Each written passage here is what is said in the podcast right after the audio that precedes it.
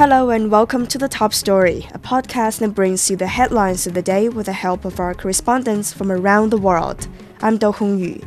Coming up in this edition, eight South American countries have signed a declaration to fight deforestation and protect the Amazon rainforest. Nigeria says the country and the West African Regional Bloc ECOWAS prefer a diplomatic and peaceful solution to the situation in Niger. And China has allocated more than $100 million for agriculture disaster relief support in the aftermath of devastating flooding. Starting in South America, eight South American countries have agreed to create an alliance to combat deforestation and protect the Amazon rainforest. The Belém Declaration came out of the two day Amazon summit held in Brazil to find ways to restore and protect the rainforest. The summit in the Brazilian city Belém has also called on developed countries to offer new aid on tackling climate change. Paulo Cabral has more. Representatives of eight countries from the Amazon region gathered here in the city of Belém discussing important issues for this rainforest. Out of the eight countries, five of them have their highest authorities, heads of state or of government in this convention that includes the host, President of Brazil, Luiz Inácio Lula da Silva, and also the presidents of Colombia, Bolivia, and Peru, and also uh, the Prime Minister of Guyana. Other three countries did not send their highest authorities, but did send high officials. Those were Suriname, Venezuela, and Ecuador. President Luiz Inácio Lula da Silva made the opening remarks of this gathering, stressing how important it is for the Amazon countries to remain together and keep in touch. Que não nos reuníamos it's been 14 years that we do not have a summit, and it's the first time we are doing this here in the state of Pará. And this is happening at a moment of severe worsening of the climate crisis. It has never been so urgent for us to expand our cooperation.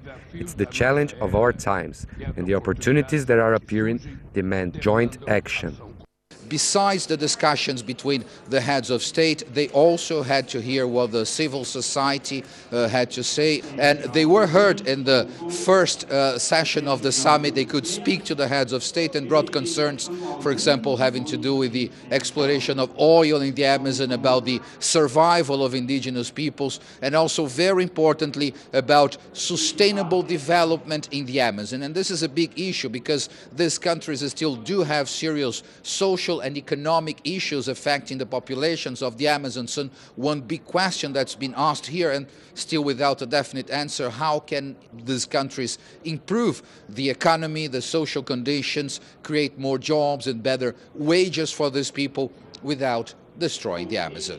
That was Paulo Cabral reporting from Brazil. Moving on to Africa, a Nigerian government spokesperson says the country and the West African regional bloc prefer a diplomatic and peaceful solution to the situation in Niger. The statement comes after the coup leaders rejected ECOWAS threats of military intervention if they don't reinstate ousted President Mohamed Bazoum. Meantime, Nigeria's central bank has slammed new sanctions on neighboring Niger over the recent military coup. The action was taken after the military leaders turned away delegations from ECOWAS, the African Union, and the UN. Kelechi Emekalam reports. The military takeover in Niger has been met with mixed reactions from various quarters. The military has enjoyed widespread support from a sizable number of citizens. This, as it most recently announced a national council with Ali Mamin Lamine Zeine as the new prime minister to General Abdurrahman Tiani. Tiani has also got the backing of fellow military leaders in Mali and Burkina Faso, who also came to power by way of coups. He also appointed leaders across the country's regions. Niger's junta, meanwhile, snubbed all ECOWAS and Nigerian delegations sent to hold talks on reinstating the democratically elected government of ousted President Mohamed Bazoum. Already, the European Union and United States are among countries suspending millions of dollars worth of aid to Niger. Nigeria has cut off Niger's electricity supply. Niger is one of the world's poorest countries. Every year, the nation depends on the West for aid totaling close to $2 billion. ECOWAS has said a military intervention is likely if Bazoum is not reinstated. But Nigeria's Senate has refused to back a war. Conversations at Thursday's meeting of ECOWAS are expected to center around a review of the diplomatic efforts in Niger and whether the regional bloc can afford the substantial financial toll such a war at this time could bring. That was Kelechi Emekalam reporting from Nigeria. Still in Africa, several people have reportedly been killed in fighting in the Amhara region in northern Ethiopia. Fighting between the federal government's army and the Fano militia has been reported in several parts of the region. The government has declared a six month state of emergency in an effort to restore law and order. Girum Chala reports. Reports suggest heavy fighting between the army and militiamen known as Fano is taking place in several parts of the Amhara region. Many people have been killed, although there is no exact death toll that has been made public. Following the government's declaration of a state of emergency in the region, a command post is overseeing operations there. Inciting any form of uprising in the region, delivering speech fueling insecurity, encouraging and spreading violence in any form in the region is forbidden. Moreover, providing financial, information, material, and moral support directly or indirectly to armed men is prohibited. Several people have been arrested in the region as special military operations continue amid a strict curfew. Flights and most road transport activities to and from the region have been halted since last week, making life difficult for many locals. People suspected of connections to the current violence in the Amhara region, those who give missions and those who take part in different forms are being put under custody. The government will share more information with the public regarding further measures which will be taken in the future. The Fano militia leaders say the government has been unlawfully interfering in the affairs of the region, which resulted in, quote, the undermining of Amharas the government denies such accusations and say the militiamen intend to topple the constitutional order and are criminals. Social media activists and media affiliated with the militia claim the gunmen have taken control of a few cities in the region. Reports suggest the region's capital, Bahir Dar, and the historic Gondar city are witnessing intense clashes. Many within the country and from across the world are already making calls for the conflict to be peacefully resolved. Addis Ababa believes it has given ample opportunities for the militia to put down arms and return to finding political solutions for any differences. Others fear this could cause a full-fledged war in the country again. That was Girum Chala reporting from Ethiopia. In Europe, the northern region in France is usually the hottest part of the country, but an ongoing drought is now taking its toll on the agriculture. Water shortages have become a regular occurrence, forcing concerned farmers to look for new ways to keep crops and livestock alive. Ross Cullen reports. Jean Christophe Ruffin checks the beetroots on his farm. It's one of the crops he grows to feed his livestock. The weather is crucial for farmers, but it's increasingly hard to forecast and dry spells are having a more and more significant impact. Climate change is real and we can see it. Harvest dates are a little earlier in the calendar than when we were young. Compared with 30 years ago, the harvest is now taking place 15 days earlier. Increasingly frequent dry winters are exacerbating the water storage situation in the north, meaning some farmers are having to change their practices. We have to adapt because our working environment, our factory, is all you can see out here. It's nature. So we're adapting a little. We're going to change our tillage practices a little. We're trying to keep the soil moist in case of spring droughts like this year. Diversification is one way to manage, and alongside the beetroot, Jean Christophe grows wheat, potatoes, and maize. In the sheds, his herd is fed on the food he grows on site. These cows produce milk for market, and he also raises chickens for meat. The north is one of the wettest regions in France, but even here they're starting to see the impact of increased winter and summer droughts.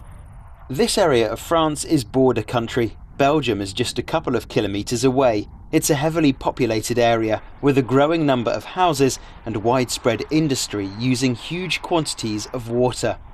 Agriculture is also a major consumer of water, as more areas of France deal with the impacts of unseasonal dry spells. How to manage water use in the future is a major point of discussion. We must all pay attention to water. I think we also need to harvest rainwater when it falls a lot. When it falls too much, we could collect it in basins to allow it to slowly enter the water table and recharge underground storage. Another impact of climate change is that the regularity of the seasons is changing. It's becoming increasingly hard for farmers like Jean Christophe to predict rainfall, plus sudden winds can blow in. And France is starting to witness longer, more intense droughts in more and more areas of the country. That was Ross Cullen reporting. Moving on to Asia, cleanup operations are in full force in northeast China in the aftermath of Typhoon Doksuri. China has allocated about 732 million yuan, more than 100 million US dollars, to support agricultural production recovery. Zhang Siran is in Wuchang, Heilongjiang province. Here in Fuyu City, a total of four towns were affected by the flooding. So far, over 23,000 residents have been safely evacuated. And thanks to this in-time response, so far there have been no casualties reported in this area. Actually, all the flood-affected areas here in Jilin province have already accelerated the recovery works and tried to restore the normalcy to people's lives as soon as possible.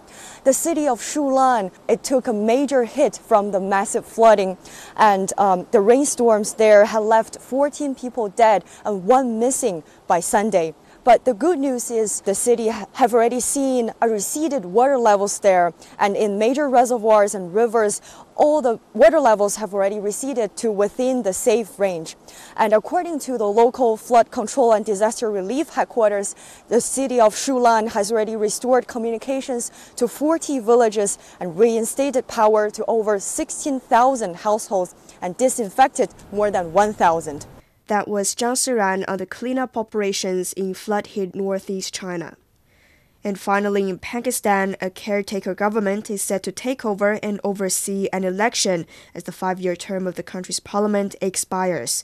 The country has been in political turmoil since former Prime Minister Imran Khan was ousted from power in April last year. On Tuesday, the country's electoral commission barred Khan from holding public office for a period of five years, ruling him out of the October polls. The announcement came after the country's star cricketer turned popular politician was sentenced to three years in jail over the weekend. Daniel Khan has more. This decision comes uh, following his conviction in uh, the Toshakhana case, which he is currently appealing in the Islamabad High Court while serving a three year jail term. The Election Commission of Pakistan based its decision on a court order from August the 5th. Uh, this disqualification also strips Imran Khan of his status as a returned candidate from the National Assembly 45 seat. Uh, uh, Khan is uh, facing uh, disqualification amidst over 200 uh, other cases since being removed from office by a vote of no confidence. now, legal experts here say the conviction, unless overturned, could prevent his participation in upcoming elections. His legal team is, meanwhile, striving for his release release on bail.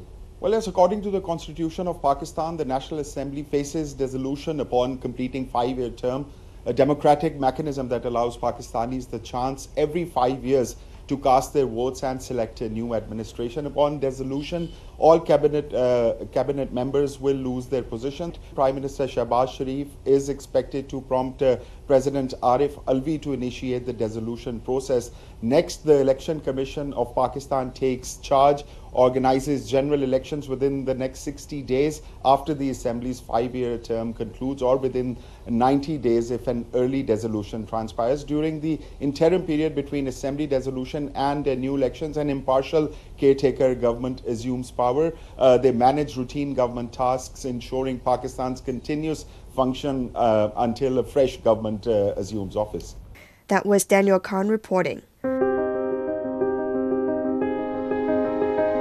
Before we go, here's a recap of the top stories. Eight South American countries have signed a declaration to fight deforestation and protect the Amazon rainforest.